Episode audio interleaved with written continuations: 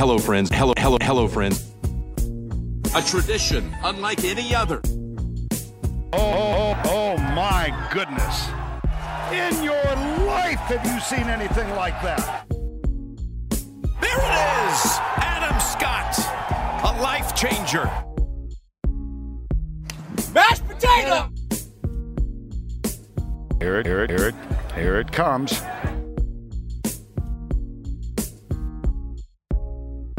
Welcome back to the 19th Tee podcast. Kieran Marsh and Nathan Drudy with you for another week. Drudster, as I welcome you in, it's with a hearty congratulations, my friend, because we've got winners to talk about, uh, including another few Aussies. Uh, ring the bell once again, my friend, but none bigger than your performance at a Pro Am, your Pro Am debut, and, and what a debut it was. Yeah, well, that's it. Don't need to go to anymore now, do I? That was, um, no, it was a lot of fun uh, yeah, managed to come away with the best net score. So having a higher handicap sometimes pays off quite nicely. So uh, congratulations, mate. I, I think I think whilst we do need to congratulate you, a, a big a big congratulations needs to go to Glenn Paul. Uh, yes. a, a, loyal listener of the 19th Tee, and of yes. course uh, the the pro, the pro, that you've been getting some lessons with. Uh, he's obviously done a remarkable uh, job Miracle with worker. your game.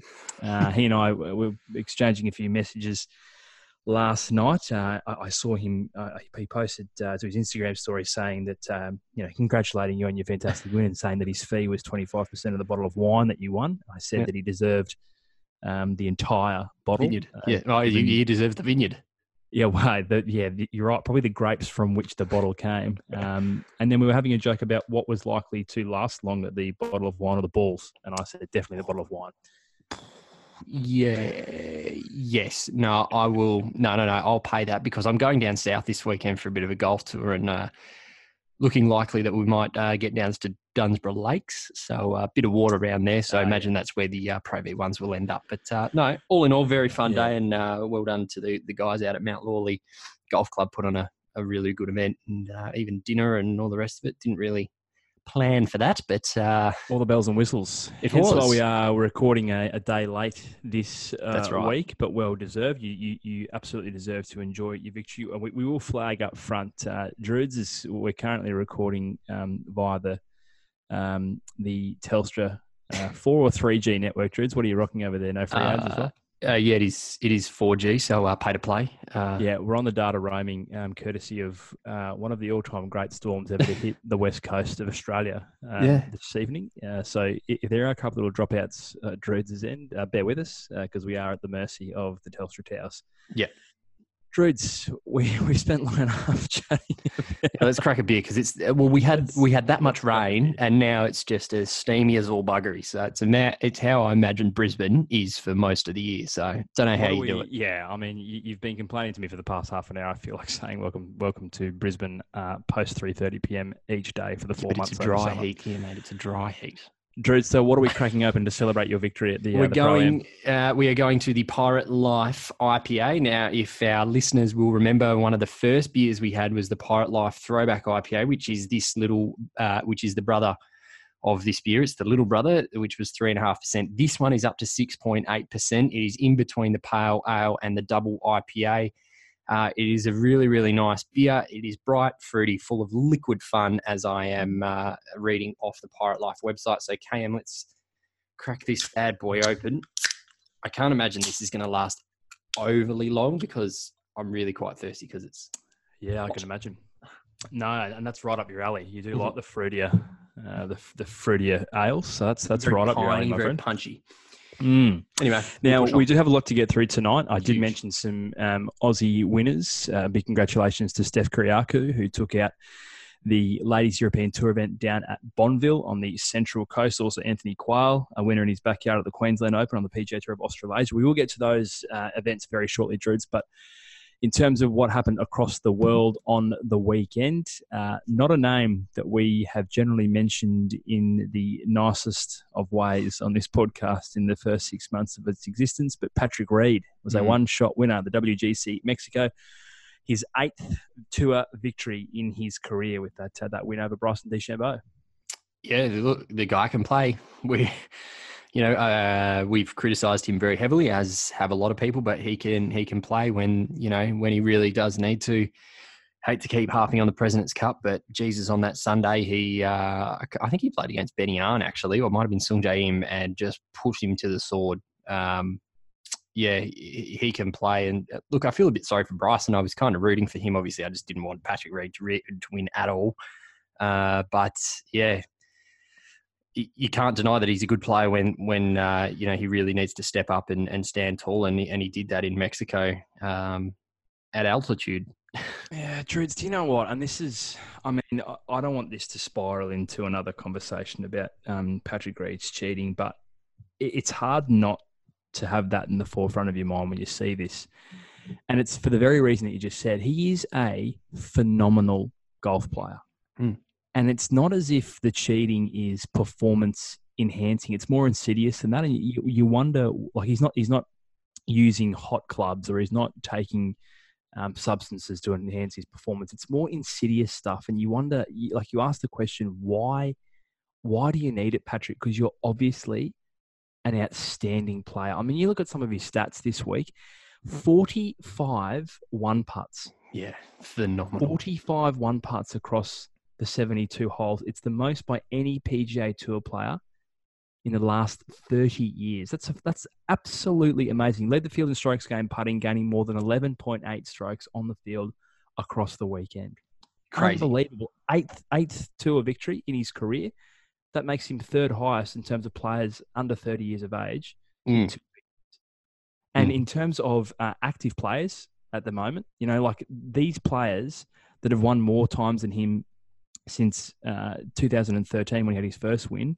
Dustin Johnson, Justin Thomas, Rory McIlroy, Jason Day, and Jordan Spieth. They're the Yeah. only players that have won more times than him since his first win back in 2013. Hmm.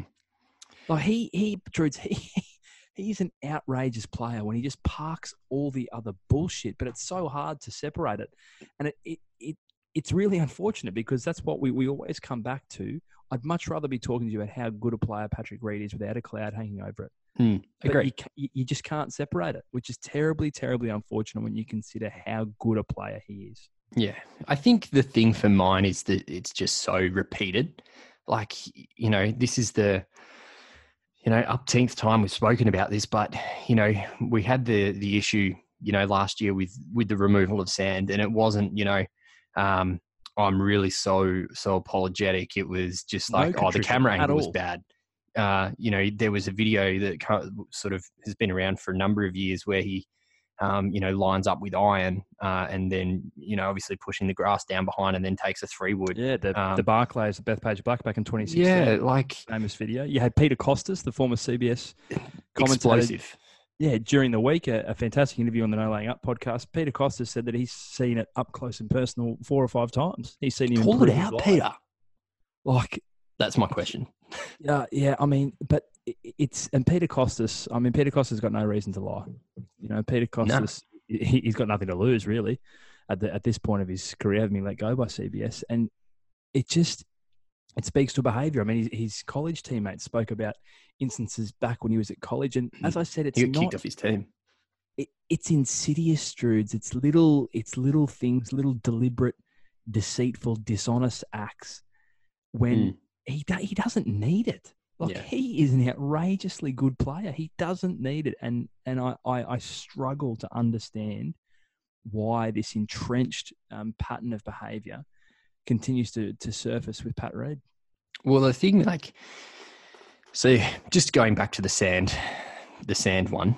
Uh, so you're talking about players who are so so in tune with everything that a shutter, you know, from a camera puts them off. Um, you know, Mm. someone talking. uh, You're talking about him actually impeding his swing, right? For for lack of a term, impeding his swing by pulling the club back and moving sand. Mm. If that was like, you know, like these players are so in tune. I've spoken to to professional golfers who we've had on this podcast who have said that there is no way in hell that he wouldn't have known that he picked Yeah, I up some sand. Well, Brooks, um, during the week, uh, you want to talk about explosive interviews? He was doing a bit of a, a bit of a media tour uh, as the Old, old bipolar Brooks. Yeah, defending PGA um, PGA uh, champion winner. Uh, he was doing a bit of a media tour. Was asked flat out um, what he thought about the Patrick Reed situation, and said uh, something to, to, the effect of, "Yeah, was he building sandcastles or something?" Mm. and and he said that you know I've just spent three months out. I can tell you categorically that I would know if I had touched sand with my club. Mm.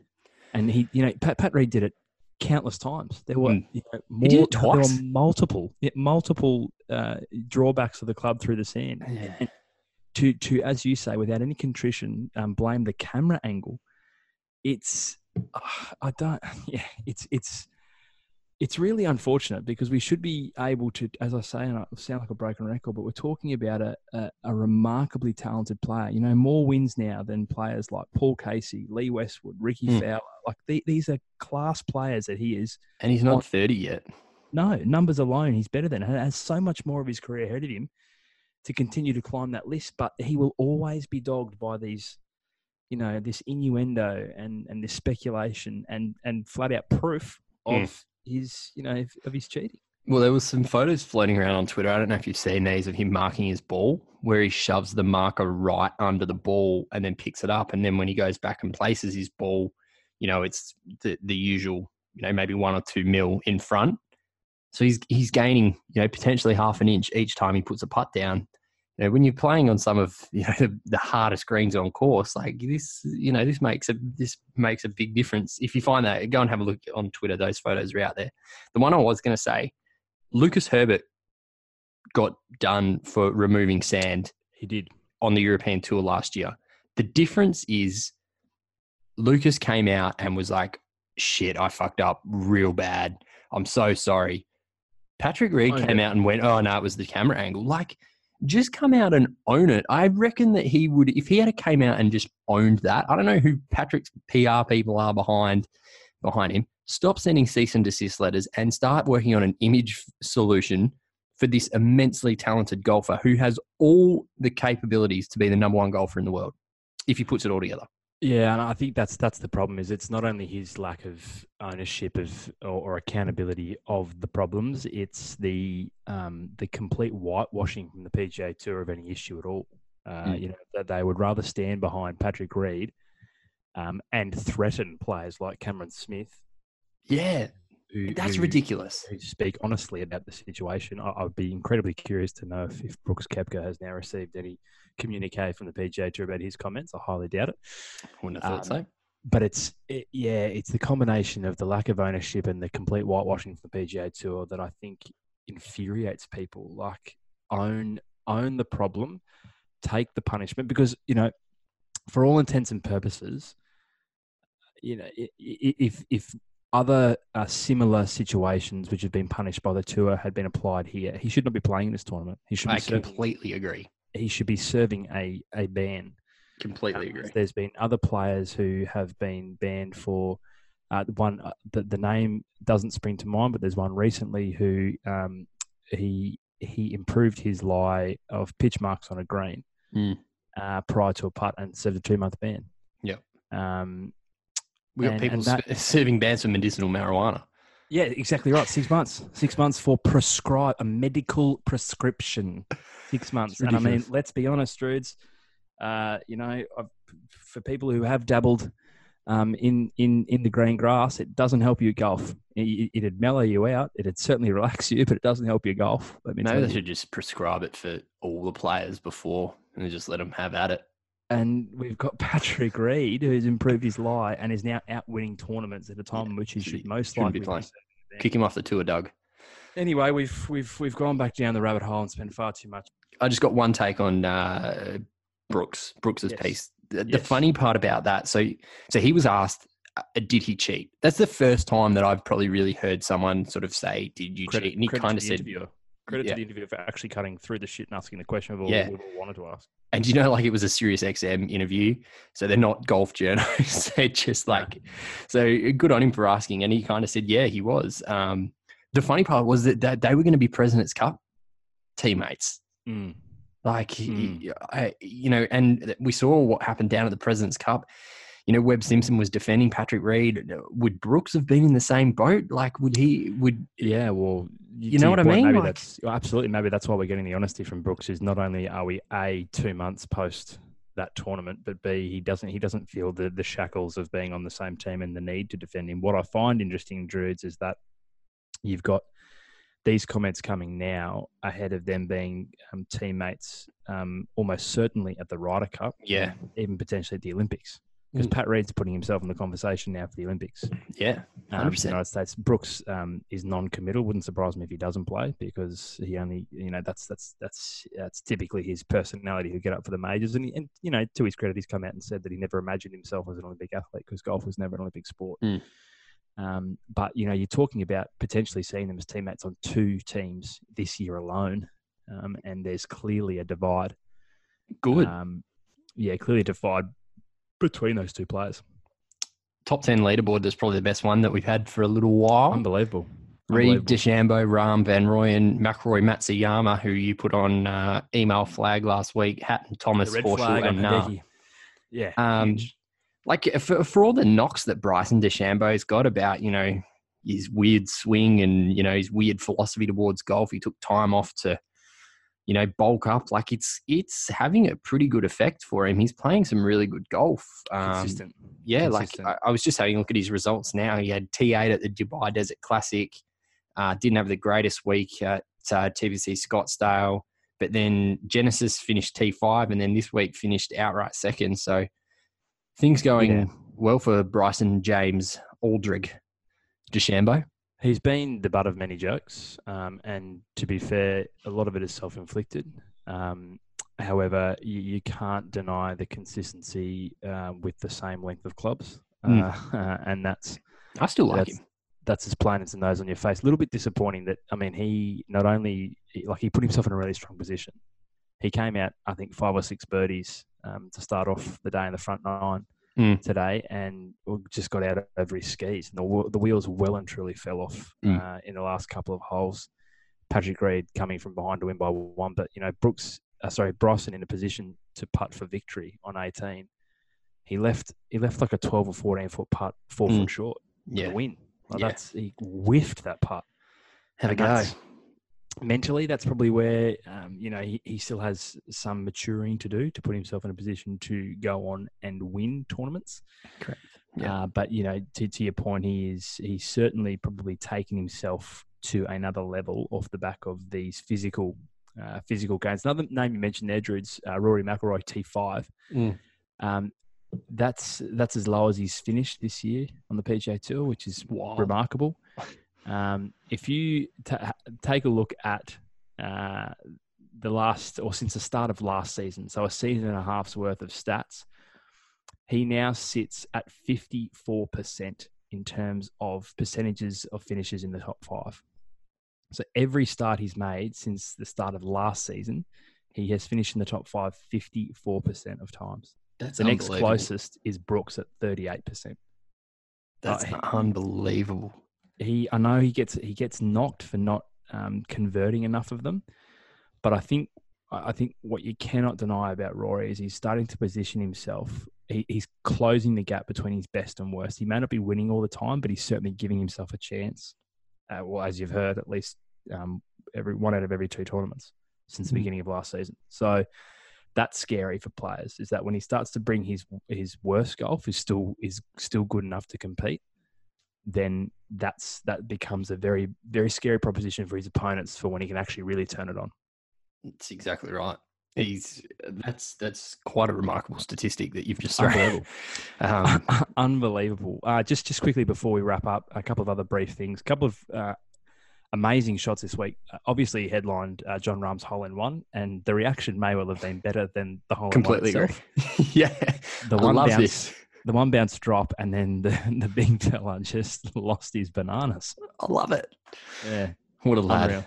Unreal. And then um, I don't know if you saw Justin Thomas uh, flush against uh, a tree. He went uh, reverse left hand bunt recovery. You know, club turned inside out, um, Nice. swinging with the left hand.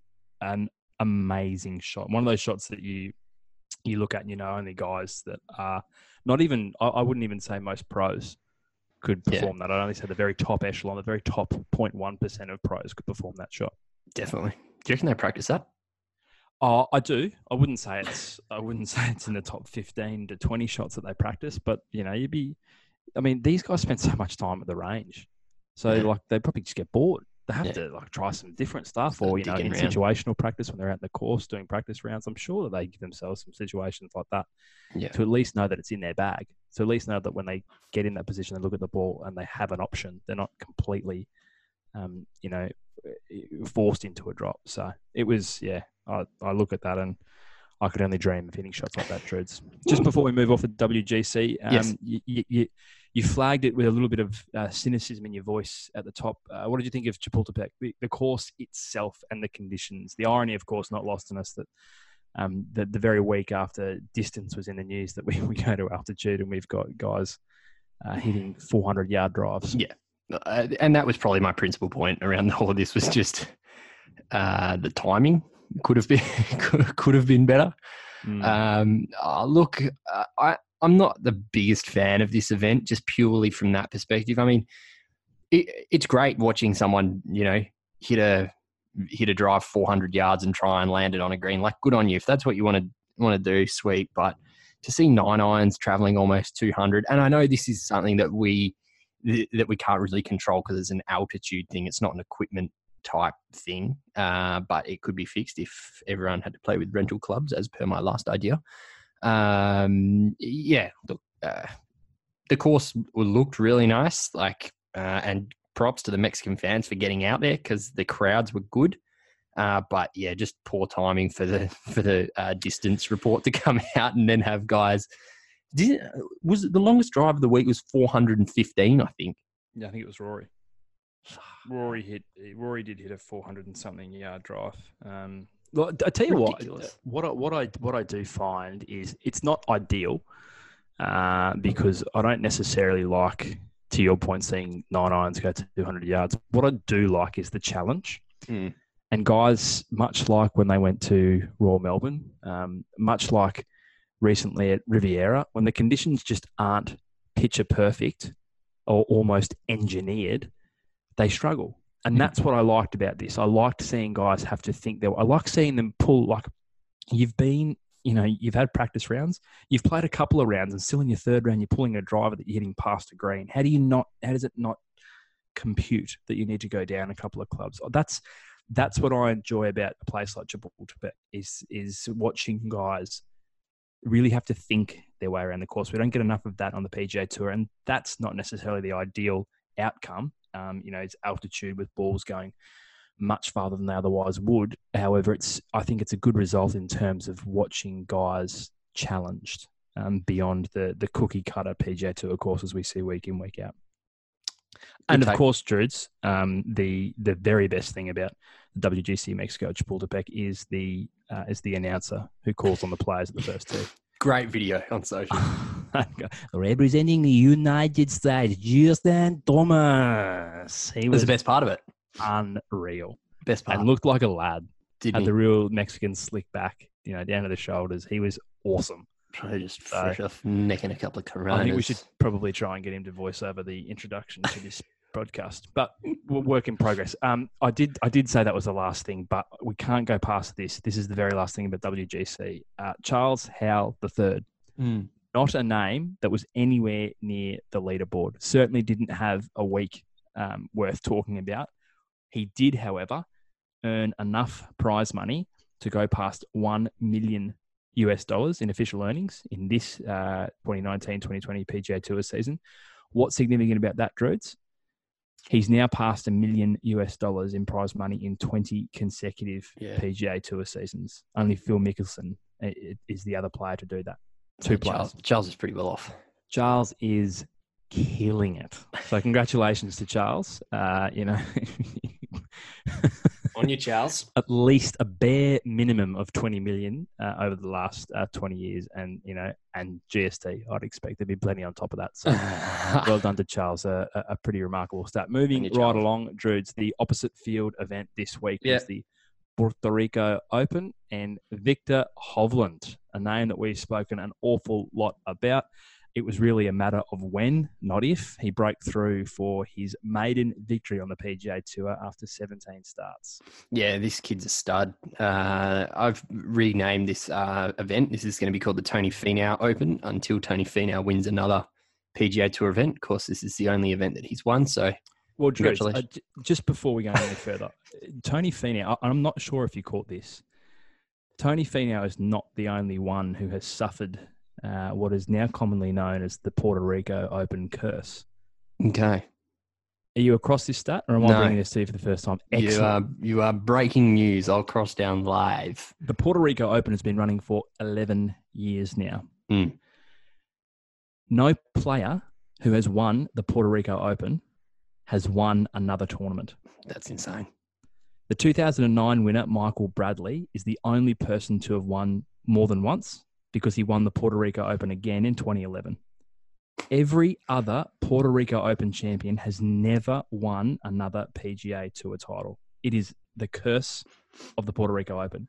And Well, that's Viktor Hovland, it may it may be uh, it may be the tournament he didn't want to win of all the tournaments to win his first because uh, Tony Finau, 2016 winner, we, we, we so famously spoken about in recent weeks. The man, um, you know, is captain consistency, but always the bridesmaid, never the bride, Mhm. and it could well uh, hark back to the Puerto Rico Open curse.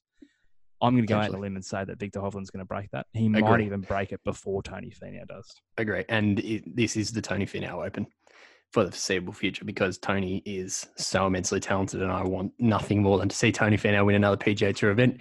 And this can go back to being called the Puerto Rico Open once Tony completes that. But anyway, Viktor Hovland, 540k in the bank, full exemption until the end of 2022. Invitation to the PGA Championship and the Players. He had a good week. Um, uh, the highlight for mine of this this event, which I must admit I didn't watch a hell of a lot of this because obviously I was trying to keep up with the WGC Mexico and the the obviously broadcast being top notch once again. Um, was uh, the on course interview after Viktor Hovland won, and he just blatantly said, "I suck at chipping." I've never was- related to anything more in my life, Viktor. It was refreshingly honest. It And I think I think it just is a sign of how green he is still. You know, like only 17 starts, so he's he's initial season ahead uh, of what will be a long and successful career, but he's still so raw, Mm, and that's what I love. He's not he hasn't gone through the machine just yet, and he's not full of cliches, and that that was so honest. You know, I I suck at chipping, and to be fair, Drudes, he does. I mean, the highlight package will show you the two chip ins Mm. from off the green, including the one at 15, which really probably set him on his way to win the tournament. Yep. But he does suck, and yet uh, it still manages to to be a, a you know an important and influential and talented figure on the tour, and for him to own that, you know, to stand up, put his hand up, and say, "Yep, it's a big problem, and it's something that I need to work on." But Mm. luckily enough, I managed to overcome it today. Yeah. Like you know, he had a he had a triple there in the final round yeah, on eleven. a couple of whiff uh, whiff chips, uh, and and to, to overcome a triple on the back nine and win a PGA Tour tournament is Mhm. no mean feat, and the sign of a remarkably good player, but one who is honest about his flaws.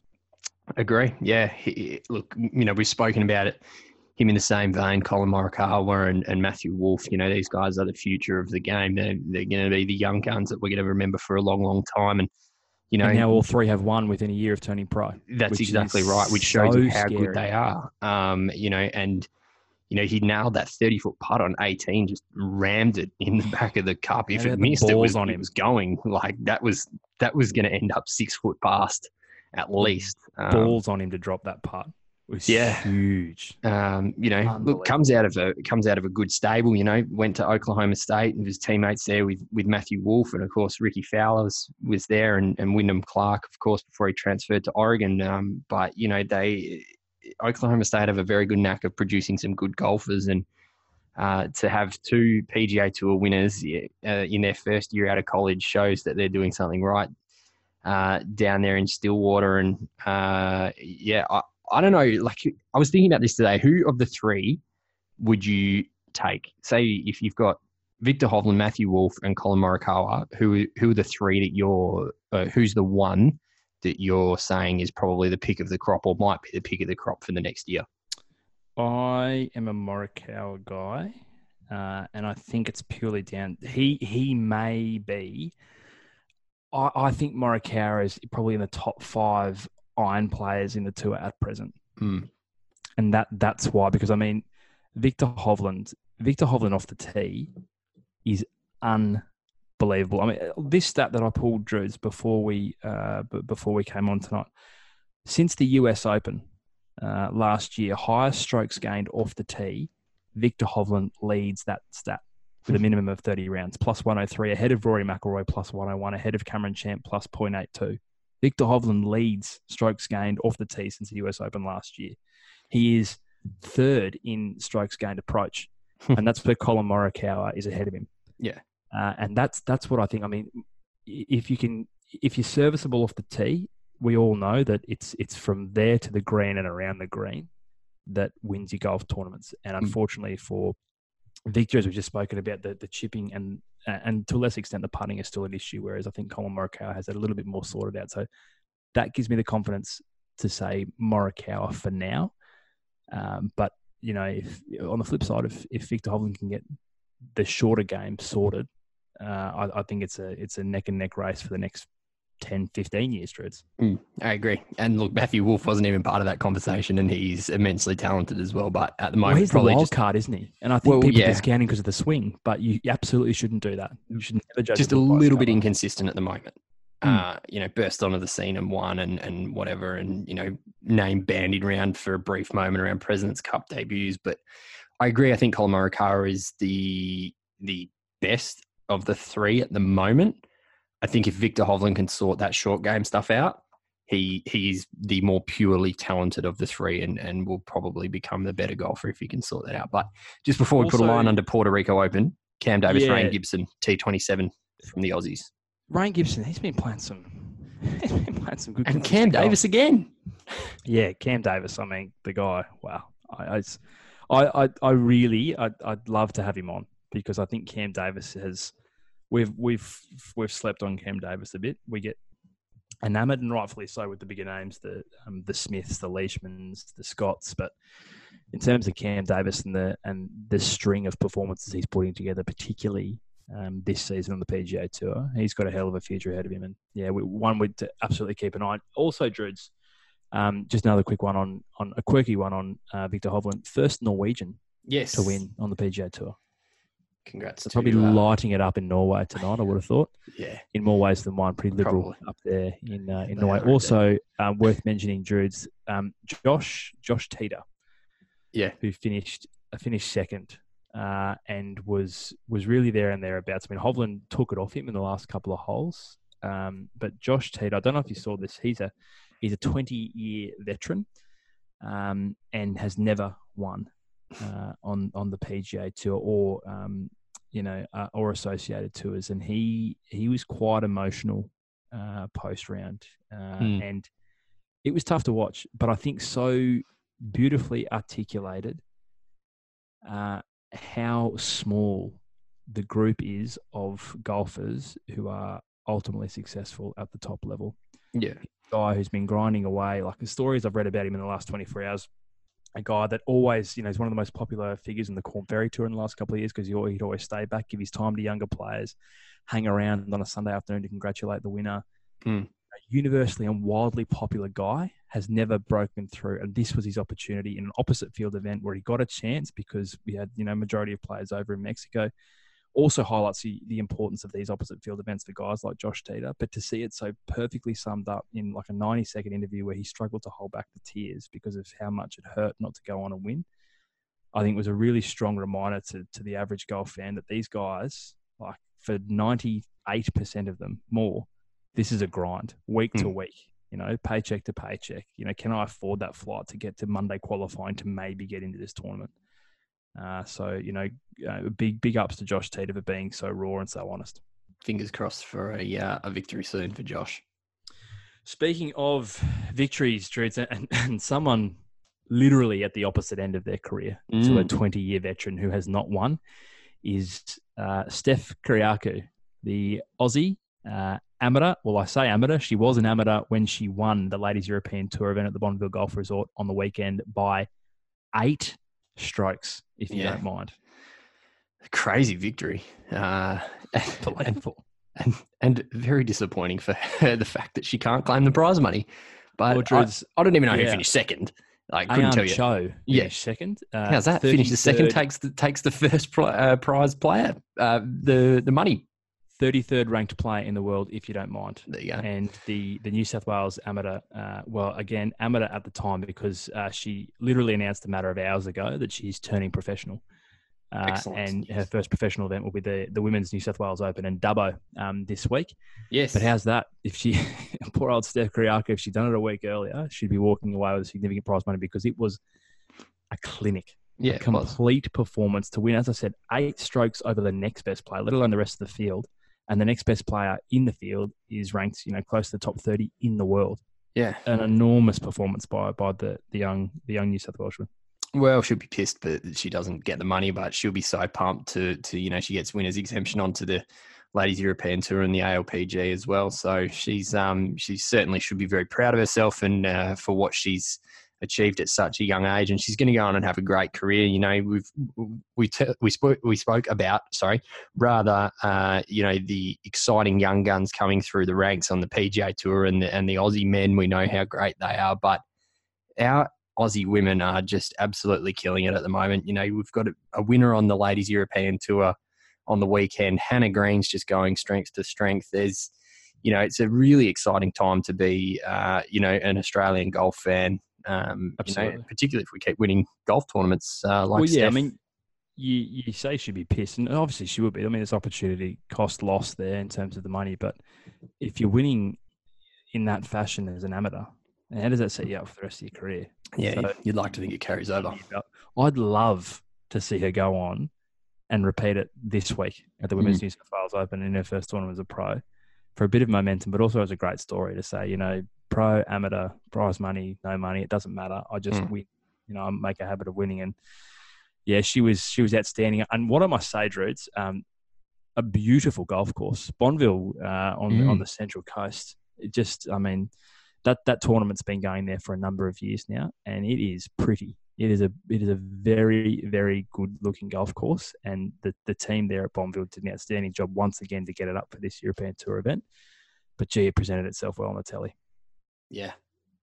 Good. Like, I love seeing a well presented golf course. Yeah, absolutely. it's like you know you, it's kind of an expectation that when you're hosting an event that it's going to be well presented but i love like when you see it uh you know particularly through tv and you just like the colors pop and everything just looks you know pristine and you know the, how much work's gone into it i love seeing that because that for me is like you know that's reward everyone Yeah, thinking about how good your course is Absolutely. Like, I mean, it's it, it uses the land so well as well. They're tucked into the kind of the bushland, undulating piece of property, and Mm. yeah, it's it's it's a special place. One, I'd love to do a little bit of a 19th tee um, on course research from the, from Bonville. Sounds Uh, good. So if, if the folks at Bonville listening, we're more than happy to to attend. Uh, but yeah, but congrats to, to Steph Kyriacou and to Bonville Golf Resort for a fantastic weekend, and, and hopefully it's the first of many for young Steph. Speaking of the first of many Droidster, Anthony Quayle, the Queenslander, yes through for his maiden professional win in his backyard, the Queensland Open, up at the beautiful Pelican Waters Golf Club in Caloundra. I was uh, I was lucky enough to get up there on Saturday. so yes tell us about it day three. Really enjoyed it, Drews. It was um, look, I'm, I'm glad that from what I saw, vision wise, the crowd swelled on Sunday. Not surprising, given it's the final day and many people get out there. But similar scenario to you know what you experienced for the events over in WA, free entry, walk the fairways, and as a as a fan, I think you have to probably be pretty hardcore fan. But if if you are, what a what an invaluable experience to get up close and personal. Like I'm talking literally, uh, you know, a matter of meters. Mm. And the players are so accommodating. You know, they were fantastic. Um, the way they went, I followed a few different groups. Um, ended up spending a fair bit of time on the back nine with uh, with Blake Windred, obviously a, a friend of the pot, a guy we've had on before, and and it was fantastic just to walk and have a chat to Blake and and kind of see how he goes about his business up close and personal. But uh, again, like we probably just lament the the fact that this isn't necessarily always well publicized. So Mm. not enough people are aware, and therefore it doesn't get the attention that it deserves. Because, you know, I was a little underwhelmed by the crowd there on Saturday. As I said, it grew naturally for for Sunday, which was good to see. But it's like it costs you nothing for Yeah. me, other than a drive up from Brisbane, which was an hour, and for people on the Sunshine Coast, absolutely nothing at all.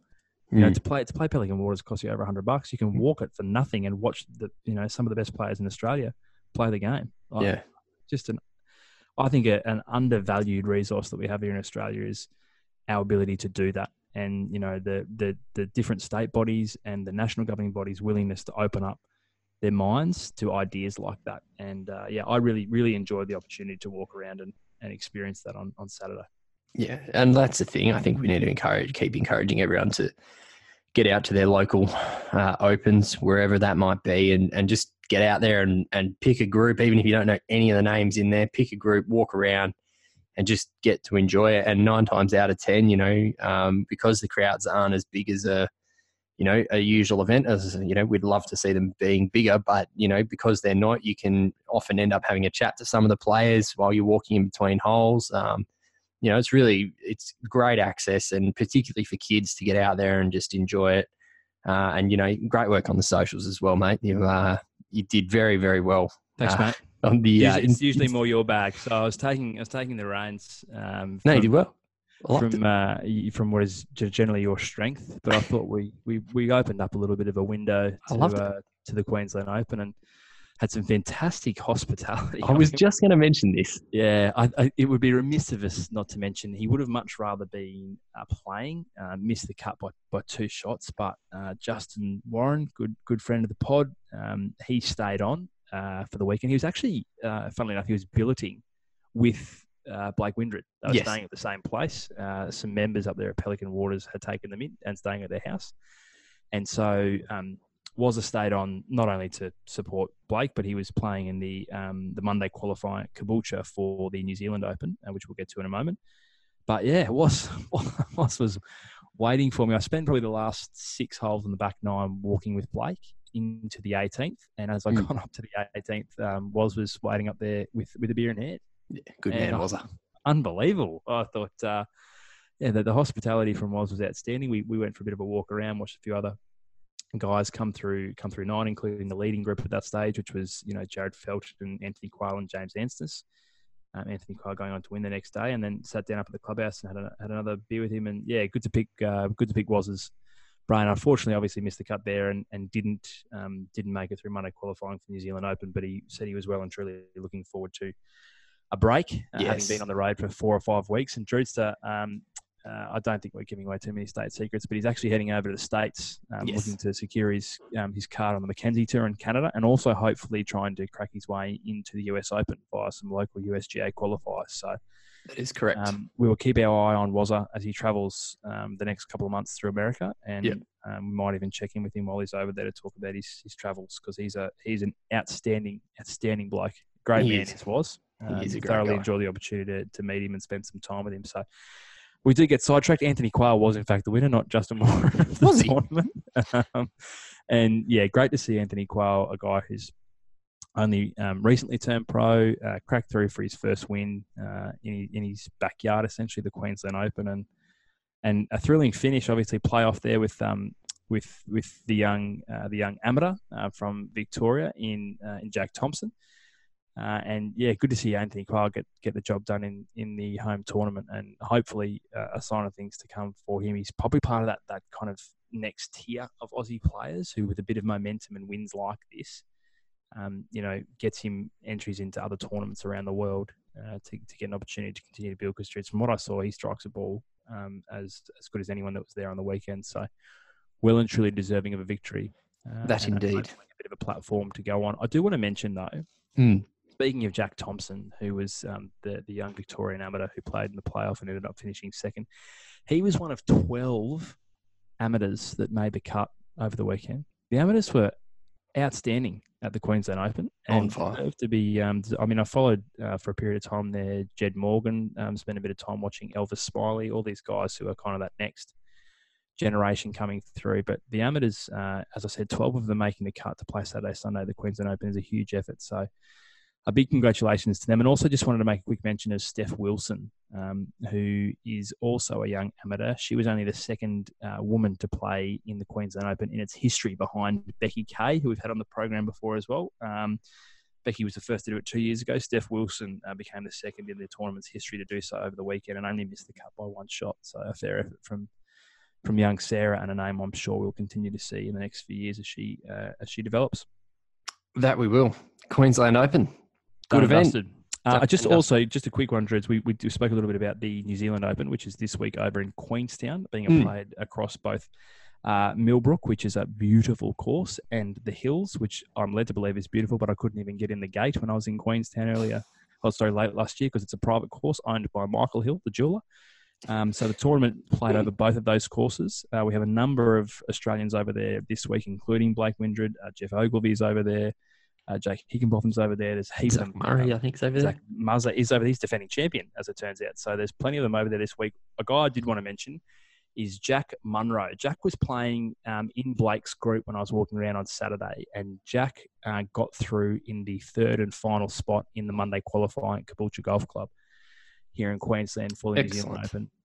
He was mm. mincing the ball at Pelican Waters on Saturday. So if he's walking in with that sort of form and the momentum of Monday qualifying, I'm not I'm not here to suggest that Jack's going to win the New Zealand Open, but I reckon he'll make a good of account himself because he some of the, the best iron play I saw across the day was was Jack Munro up at Pelican Waters. I was very a guy that I'd never heard of to be to be frank and to be fair, but really impressed with how he went about his business. So I'll be keen to keep an eye on him and see how he goes at, uh, at both Millbrook and the Hills over there in Queenstown for the New Zealand Open. Excellent. Fingers crossed for uh, for an Aussie win over the ditch, eh? Drew, so I've been doing an awful lot of talking uh, about the Queensland Open. No, you were there, mate. You were the eyes on the, the ground. Flesh. So tell us a little bit about the developments in the Premier Golf League because we finally can put a face to the idea. Yes, that is true. So the face is uh, a London financier by the name of Andrew Gardiner. He's a director of Barclays Capital. Of course, Barclays, a huge corporation, uh, has detailed a lot more of the World Tour concept. It was on uh, Rick Shields' podcast, uh, which was a great coup for him to have on there. But uh, look, there's there's a lot to unpack here in the in the limited time that we do have. But obviously, uh, looking to launch in, in, this is a very brief overview. Looking to launch uh, January 22. Uh, feature 48 players of, of 12 teams, 18 no cut 54 hole tournaments, purses of 10 million each. And the events will be played in four continents 10 in the US, four in Asia, including one in the Middle East, which I guess will be Saudi Arabia, uh, and three in Europe, and of course, one in Australia, which we've spoken about as being the Australian Open. Um, there's been other backers sort of uh, that has potentially not been named but been hinted at that there's a bit of Saudi money involved in this, which we kind of expected. But I suppose yeah, the I biggest. Also, I think it's almost been confirmed that there yeah, is Saudi yeah. investment. Also, uh, SoftBank, who have their own, um, I suppose you'd call them reputational issues. Yes. Um, so there's definitely some uh, insidious money sitting behind this, but uh, not not to excuse it because we are vocal critics and rightfully so of of the European Tour's decision to take golf to the kingdom. Um, mm. But this sort of money doesn't come from uh, doesn't come from nowhere, and yeah, so correct. that's that's going to be a um, a conscious and and uh, decision of morality that these players will have to make if they want to sign on for something that is backed by uh, by dirty Saudi money. Well, yeah, it's an interesting point. So, getting to the players who have who have uh, sort of come out in the last week. So, Charlie Hoffman said that um, you know he'd obviously think about it, but didn't want to be, and I quote, uh, would like to be owned by some Saudi money over there, end quote. Uh, so that's interesting from Charlie. So there's obviously some moral sort of objections. We know Phil played um, with Gardiner in the in the uh, pro am at the Saudi International, so you know he's going to have to um, continue his thought around it. I've I suggest that Phil is going to be a big part of this. Uh, Bubba Watson said, "Go and get stuff." I'm playing on the PGA Tour. Yeah, but the biggest one, Thanks, Bubba. the biggest one is Rory. Yeah, now, I know he's huge. Now I know that you we we spoke about this, but resting on the shoulders of Tiger Woods. Yes, I actually think this rests more on Rory's shoulders. I think that Rory. So Tiger's going to be an owner potentially. Mm. I don't think he'd be a player. what Rory he's going to play for the next 20 years of his life potentially mm. on this rival tour. If they don't get Rory McIlroy across the line, I really find this hard to to get off the ground, even if Tiger plays, because it it just won't have the reputation of having the best players in the world. If we're talking about the the the top top echelon, you know, you're talking about having to draw across the likes of Justin Thomas, Brooks Koepka, DeChambeau, um, Rory McIlroy. If you don't pull Rory across, I think it certainly loses a little bit of its luster. Um, you know, and he came out and said the more that he's thought about it, the more he doesn't like it. And well, he uh, said and, he's out. Yeah, yeah, he said he's out. So uh, you know, um, I'm out. And um, Andrew Gardiner said that it was interesting. You know, some interesting comments. You know, and that he'd have to process them all and. But um, I, don't, I, don't, think there's any coincidence that Andrew Gardiner came out and did a podcast uh, uh, literally days after Rory McIlroy made his comments because um, the PGL has been faceless. Yeah. Up until this point, and all of a sudden, um, when the uh, the biggest, well, second biggest name in golf hmm. uh, comes out and says, "I'm out," um, they swiftly acted. They started. Um, they opened social media accounts. They tweeted. Uh, it was a grossly over-engineered um, mm. tweet, but that's okay. That's well, they've got a Twitter their, account now. Yeah, that's Verified. their prerogative. Um, any any danger yeah, any danger.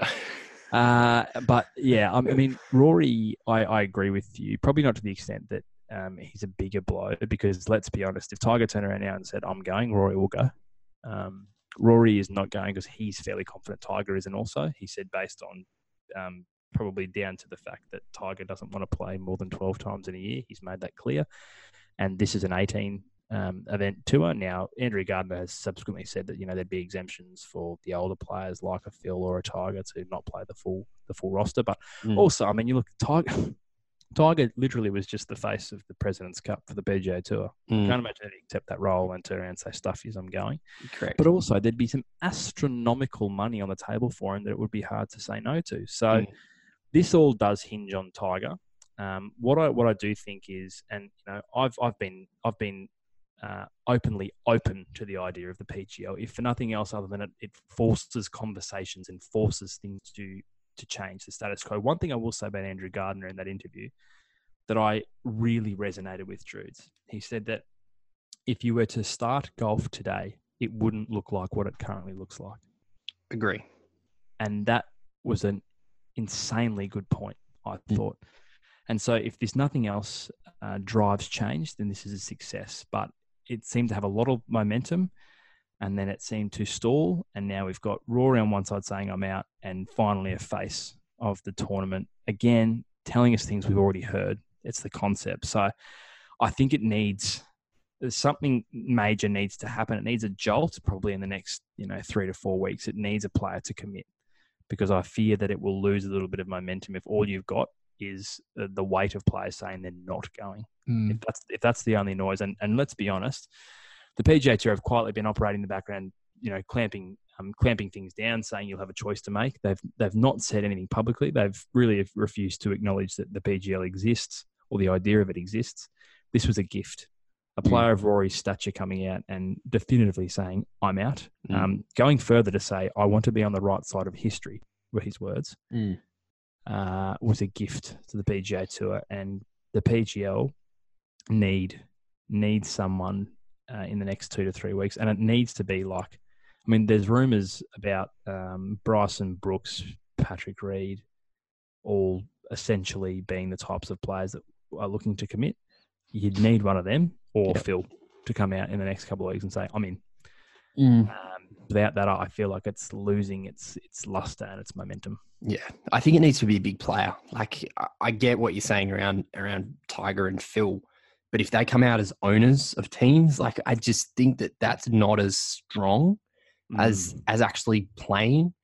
Um, you know, and like I'm just reading back over some of the notes here. Like in the in the podcast, Gardiner said that they haven't even had a conversation with the PGA Tour, and says that they would like to collaborate. Well, like you know, that's not going to happen. So just yeah. push on with your own agenda. Doors shut. Keep going. Like you know, uh, the thing, and and uh, it's a really interesting point that you made about um, in the next couple of weeks we're going to have some some announcements but it's like it's a little bit chicken or the egg so you want the players to come out and say that they've got support but you also need all this other information and this, uh, I suppose, um, the, the meat on the bones. Like we we know that where the events are going to be, but what are the events? Uh, what does the travel schedule look like? What does all of that stuff? What does broadcast look like?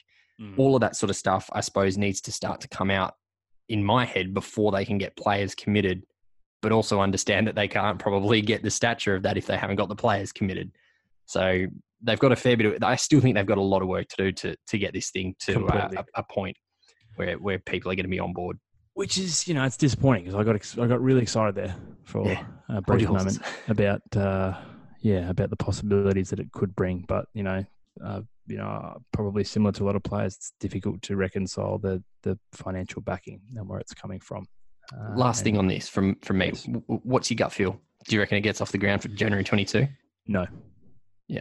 No, I and I've shifted on that in the last couple of weeks. I just I think in the absence of firm commitments um, yep. soon, yep. Uh, that it will stall and that we'll be back where we were with this idea. You know, the last time I popped it said, "Great idea in theory," as they say that um, an idea is the most uh, the most powerful weapon in the world, but until it can be weaponized and mm. actioned, uh, mm. that's that's where they all they all fall apart, Drudes. And this is, um, you know, this is just yet another idea. Uh, yeah, and that's that's that's the problem. It needs some legs. Yeah, and and I agree. And I think that this is like, if this doesn't get off the ground, fine. I'm I'm okay with that. Let's start.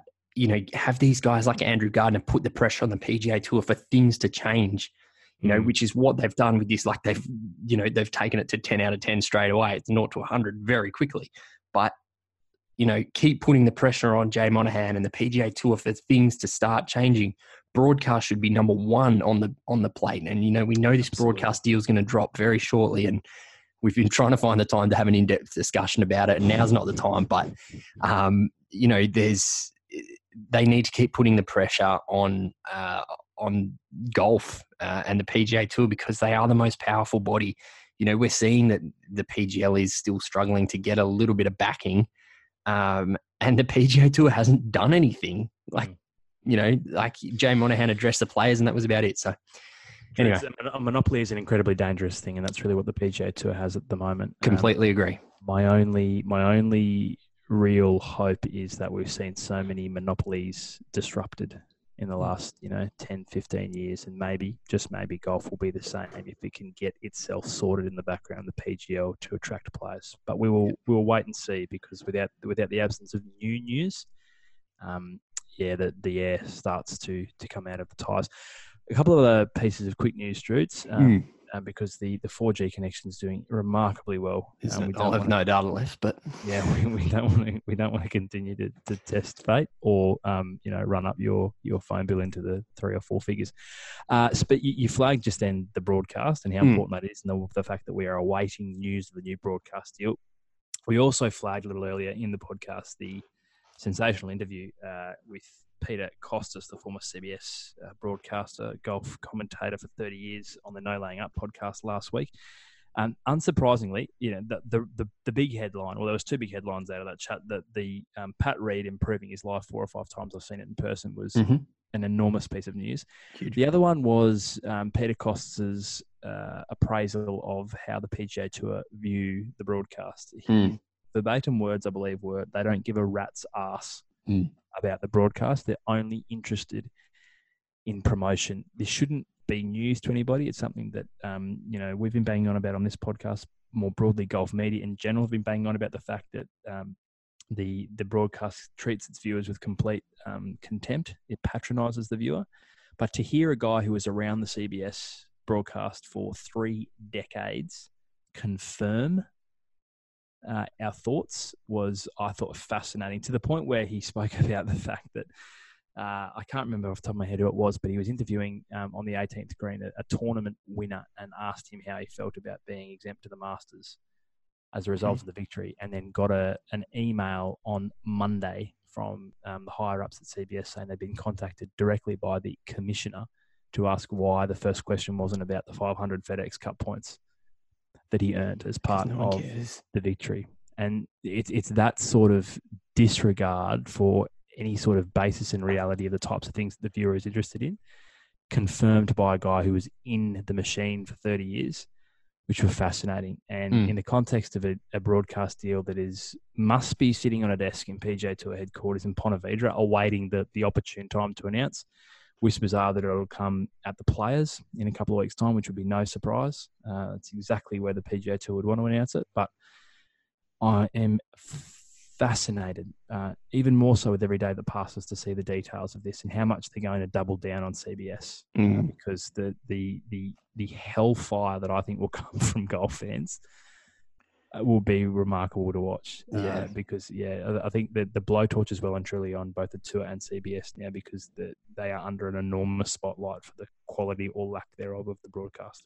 huge, huge spotlight. It was a fascinating interview, and don't like pushing people to other podcasts, but we know not a, a lot of our listeners are no laying up uh, listeners, so um, definitely go and check this one out. Their numbers Absolutely. would be going absolutely bunter on this one. So Deservedly so. um, yeah, look, and hopefully we get we get our sort of podcast around the broadcast out before this uh, before it all drops. But because we had some respective thoughts on it from a from a golf fan perspective, Hmm. uh, and it was yeah, it was really fascinating to listen to Peter. You know, really start to, I suppose, hoe into you know the PGA Tour and CBS around you know particular. Um, you know topics, uh, and and he was pushed by by Soly on on no laying up on a few different things, which was, um, you know, it was a really good interview. So go and check it out. It's a uh, it's it's a great listen, um, and it's not that long either. So get around that one. Just speaking of the administration, bit of news out of the top office of golf here in Australia. Yes, very quickly uh, on this uh, mid last week, Golf Australia CEO Stephen Pitt uh, resigned um, from his role as Golf Australia CEO. Obviously, uh, he joined the role in 2008, so he's been there for quite a while. Um, the financial performance of Golf Australia has been under the microscope for the last couple of years. They aren't doing overly well. Um, you know, we know how our state bodies work. That uh, you know, money from from private golf courses. That's how you know the fee goes through to uh, Golf Australia. But uh, yeah, it, it's probably more a, a decline on participation. Uh, I'd suggest uh, that is that is impacting financial performances. Lower crowds at, at you know events around. Um, you know, like got like the Queensland Open, like the WA Open. Uh, so it, it's an interesting. It'll be an interesting process to follow. So the the board will uh, undertake a new process uh, for a new CEO, and that's going to be led by Andrew Newbold. Uh, now we mentioned this name on one of our first episodes. He's a former CEO of Hawthorn Footy Club. Uh, as a member of that uh, club, I know he's a fantastic operator. He oversaw you know four flags uh, at the at the Hawthorn Footy Club. There, he is a very outside the box thinker. He's brought a lot of change to to Hawthorn, and uh, I know that he'll be doing uh, all he can to appoint the best possible person uh, in that role. So interesting things to uh, to to come for Golf Australia over the next sort of month to, to two months while that process gets undertaken. Stephen Pitt, I think, deserves an enormous congratulations for growing. He's the done a great deal. in which he's done since 2008. Make no mistake, that's a long stint as a CEO. Uh, you don't generally get that long, but the the list of achievements over that time are incredibly impressive. Uh, the introduction of My Golf, which has got so many kids into the game at an Mm. introductory level, is awesome.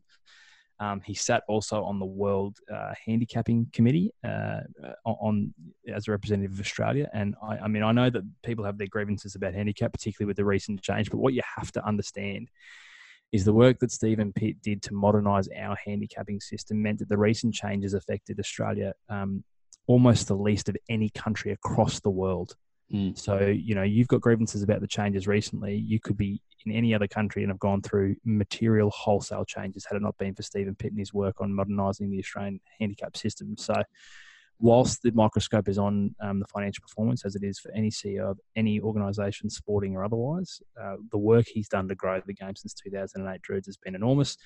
The challenge he faced in recent years, and which ultimately I think cost him his job, and the immediate priority of whoever the replacement is, is unification.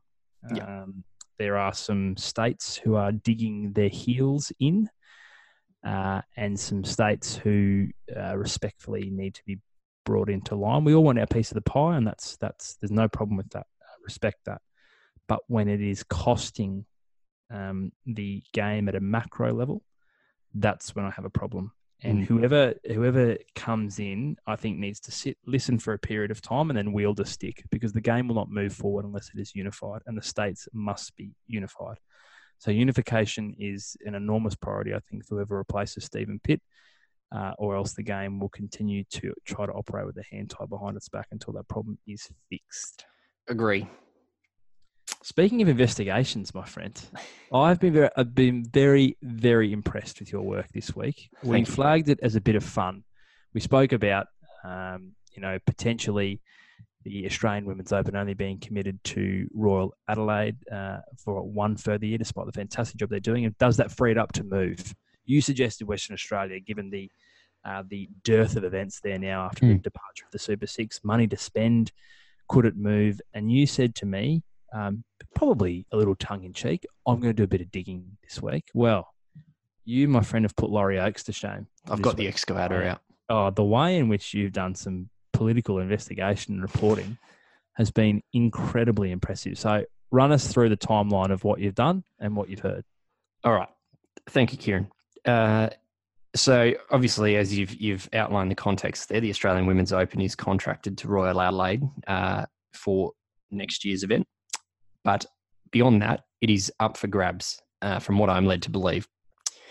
My first call uh, was uh, to uh, a colleague of mine at uh, Golf WA, who I know quite well.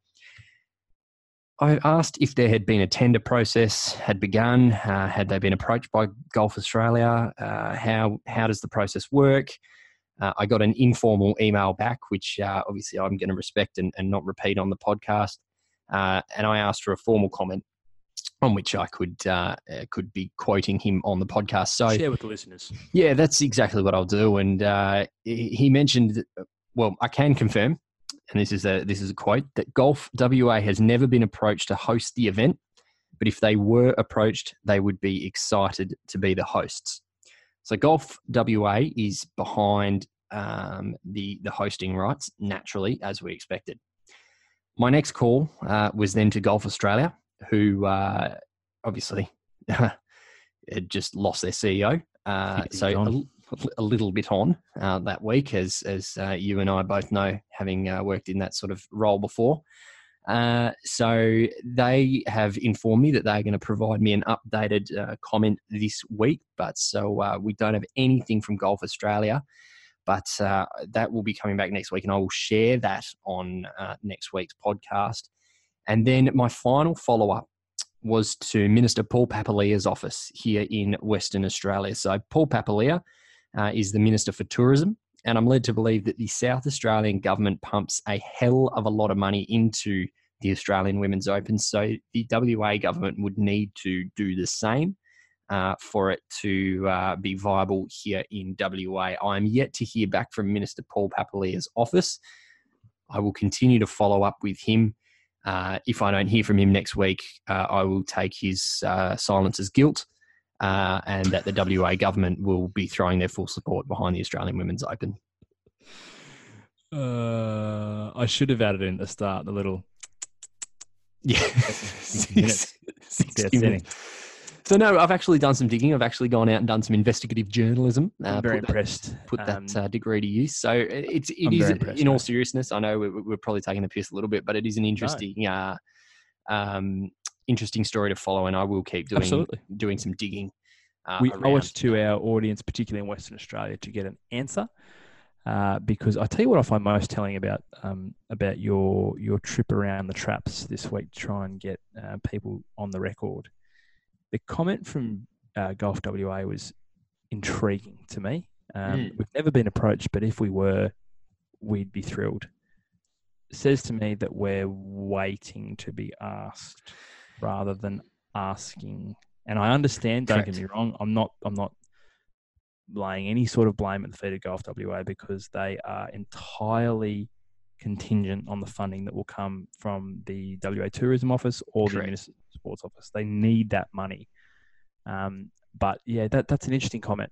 Uh, Yeah. that, that if, if we were asked, we'd be thrilled. Yeah. Uh, So don't I wait think to be asked. Ask the uh, question.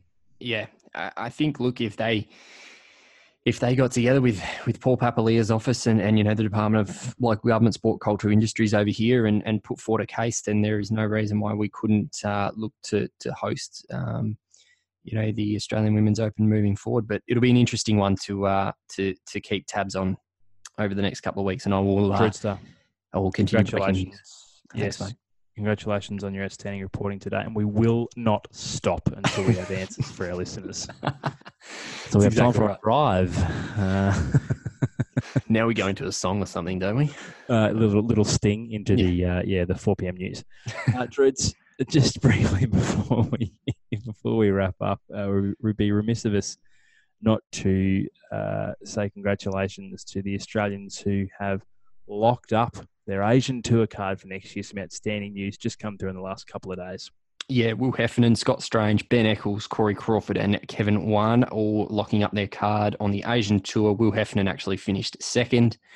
And of course, today, uh, the announcement uh, that the European Tour will host a uh, first stage Q School event in Australia next year uh, at Rosebud Country Club uh, which south of melbourne yes, which will uh, mean that uh, Australia will become the first country outside of Europe to host a European Tour Q School event. So, uh, that's, congratulations that's, to those five. That's massive for for, for Australia because it means that our young guns don't have to travel all the way to Europe to potentially uh, get a crack in at the European Tour massive for those five looking up their Asian Tour card. And as you say, that's a huge announcement to have a European um, Tour Q School event outside yes. of Europe and to have uh, Australia chosen as the venue. Uh, I also saw uh, some some quotes in the last week from Keith Pelley, the Commissioner of the European Tour, talking about potentially bringing an event to Australia. Obviously, they do it for the ladies' European Tour; they do a number, um, but potentially bringing an event down to uh, down to Australia. So that would be